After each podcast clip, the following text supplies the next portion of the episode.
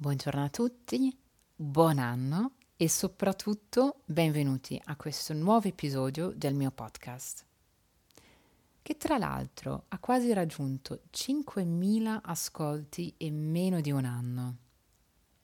E questa notizia mi rende particolarmente felice perché una cosa nata durante il lockdown per offrire ai miei coaches, ma anche ai miei amici, la possibilità di avere sempre delle meditazioni a disposizione, ora ca- ho capito che ha raggiunto un pubblico ben più ampio e sicuramente ho una motivazione per creare nuovi podcast, no? non solo podcast informativi, ma anche per creare nuove meditazioni che possono essere utili a tutti. E per questo motivo faccio anche un appello perché se dovessi avere voglia di approfondire un determinato argomento, sentiti libero ovviamente di scrivermi. Puoi trovare i miei contatti sul mio sito www.valeriherz.com. E ora torniamo all'argomento di questo episodio che sarebbe l'intelligenza emotiva, che sicuramente è un concetto che ha ottenuto negli ultimi decenni sempre più attenzione non solo in Italia ma in tutto il mondo. Ma purtroppo molte persone non hanno capito cosa sia davvero l'intelligenza emotiva. Effettivamente questo concetto è relativamente recente. La prima definizione risale al 1990, quando i due psicologi americani Peter Salovey e John Mayer usarono questo termine per la prima volta ma è solo in seguito alla pubblicazione del libro Intelligenza emotiva, che cos'è e perché può renderci felici, da parte di Daniel Goleman, che il concetto ha veramente preso forma ed è diventato oggetto di studio non solo in ambito psicologico, ma anche in ambito dell'organizzazione aziendale. Perché eh, secondo la concezione di Goldman, l'intelligenza emotiva è un aspetto fondamentale non solo per la vita privata, ma anche per avere successo nel campo del, del business e della leadership. In, detto in poche parole, l'intelligenza emotiva è l'abilità di riconoscere le proprie emozioni e quelle degli altri e comprende una serie di competenze intrapersonali e interpersonali. Tra le competenze intrapersonali possiamo nominare la conoscenza delle proprie emozioni, il controllo delle emozioni e la motivazione di se stessi. Alla base di tutto c'è la consapevolezza, ovvero la capacità di riconoscere un sentimento nel momento in cui esso si presenta. Tra le competenze interpersonali invece possiamo nominare il riconoscimento delle emozioni delle altre persone, ovvero l'empatia, no? l'empatia fondamentale nelle relazioni con gli altri. C'è anche la gestione delle relazioni, questo significa saper gestire le relazioni, quindi la capacità di dominare le emozioni delle altre persone, il saper rispondere alle emozioni di altre persone e c'è anche l'assertività, quindi saper esprimere le proprie opinioni, eh, i propri pensieri, rispettando allo stesso tempo le opinioni delle altre persone. Per tante persone, soprattutto nel mondo occidentale, è la mente razionale, no? il pensiero logico, che è lo strumento più importante. Invece le emozioni sono parte integrante della nostra vita. Ogni emozione ha un ruolo specifico e senza di loro non siamo capaci di operare nella società. Perché anche se ti senti neutrale no? e, e non sei consapevole del tuo stato d'animo, è molto importante ricordare che il nostro stato d'umore condiziona i nostri pensieri e il nostro comportamento.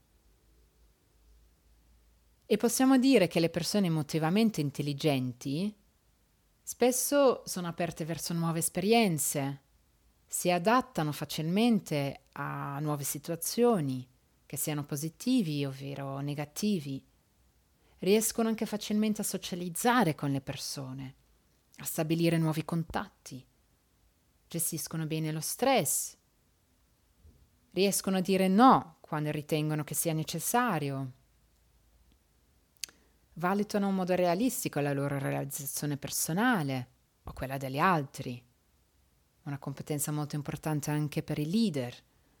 Non hanno paura delle critiche costruttivi, corrono anche dei rischi calcolati. Quindi una competenza molto importante e soprattutto nelle relazioni interpersonali. Per fortuna una competenza. Questo significa che può essere allenata attraverso una costante pratica basata sulla consapevolezza. E fortunatamente posso dire che ormai tante aziende, ma anche tanti istituti scolastici, hanno introdotto dei percorsi ad hoc per promuovere le pratiche che appunto sviluppano la consapevolezza e in seguito anche l'intelligenza emotiva. Ma come possiamo sviluppare l'intelligenza emotiva? Per questo hai bisogno di eh, tre pilastri. E um, questi tre pilastri sono innanzitutto, come ho già menzionato, la consapevolezza. Perché allora, se io ti dovesse fare la domanda come ti senti in questo preciso momento, riesci a rispondere? Riesci a dire come ti senti in questo preciso momento? È difficile, vero? Molte persone non si rendono conto delle emozioni che provengono dal loro corpo. In altre invece questa consapevolezza si presenta molto tempo dopo la comparsa di una certa emozione. Quindi l'ideale sarebbe avere un intervallo di tempo il più breve possibile tra la comparsa di un'emozione e il pensiero. Non puoi gestire un'emozione se non sei consapevole del tuo stato d'animo. Quindi alla base di tutto c'è la consapevolezza. Bisogna praticare la consapevolezza per capire come ci si sente in un determinato momento. Ovviamente serve anche la conoscenza delle emozioni e questo significa ottenere delle risposte alle domande come quali pensieri scatenano questo sentimento? Perché ti senti così? Cos'è che ha provocato questa emozione? O anche in che modo si manifesta un'emozione? Come si sviluppa? Per riuscire a rispondere a questa domanda è molto utile nel momento della manifestazione di un'emozione di chiudere gli occhi e di portare la consapevolezza nel corpo e di provare a localizzare questa emozione. E vedrai che poi sicuramente, solitamente, un posto molto definito. Eh, in alcune persone, ad esempio, la tristezza porta un nodo alla gola o piuttosto alla chiusura dello stomaco.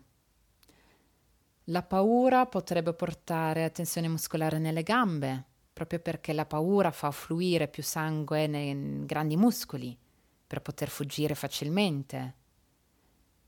Ovvero nel caso della rabbia potrebbe esserci del formicolio nelle mani, perché appunto la rabbia porta a far affluire il sangue ossigenato nelle mani per poter afferrare qualcosa, per poter difendersi. E poi successivamente, sempre con, ad occhi chiusi, di cercare di capire come si sviluppa questa emozione. No? Potrebbe anche aiutare a immaginare la sua forma, la sua grandezza, colore, come cambia, quanto dura, come termina poi alla fine. Sono tutte informazioni molto utili per conoscere meglio le tue emozioni e come si manifestano. E queste informazioni ti permetteranno di riuscire a controllare meglio queste emozioni poi in un momento successivo. Quindi la pratica costante della consapevolezza ti aiuterà a conoscere il tuo stato d'animo in ogni momento e di riuscire ad anticipare e controllare tutte le risposte fisiologiche e mentali. Il mio consiglio generale è di tenere un diario dove prendere nota di questi punti. Ogni volta che si manifestano emozioni di chiudere gli occhi e di rispondere a quelle domande e poi di scrivere, perché la scrittura ti aiuta a riconnetterti più facilmente con l'esperienza, invece di usare in modo narrativo.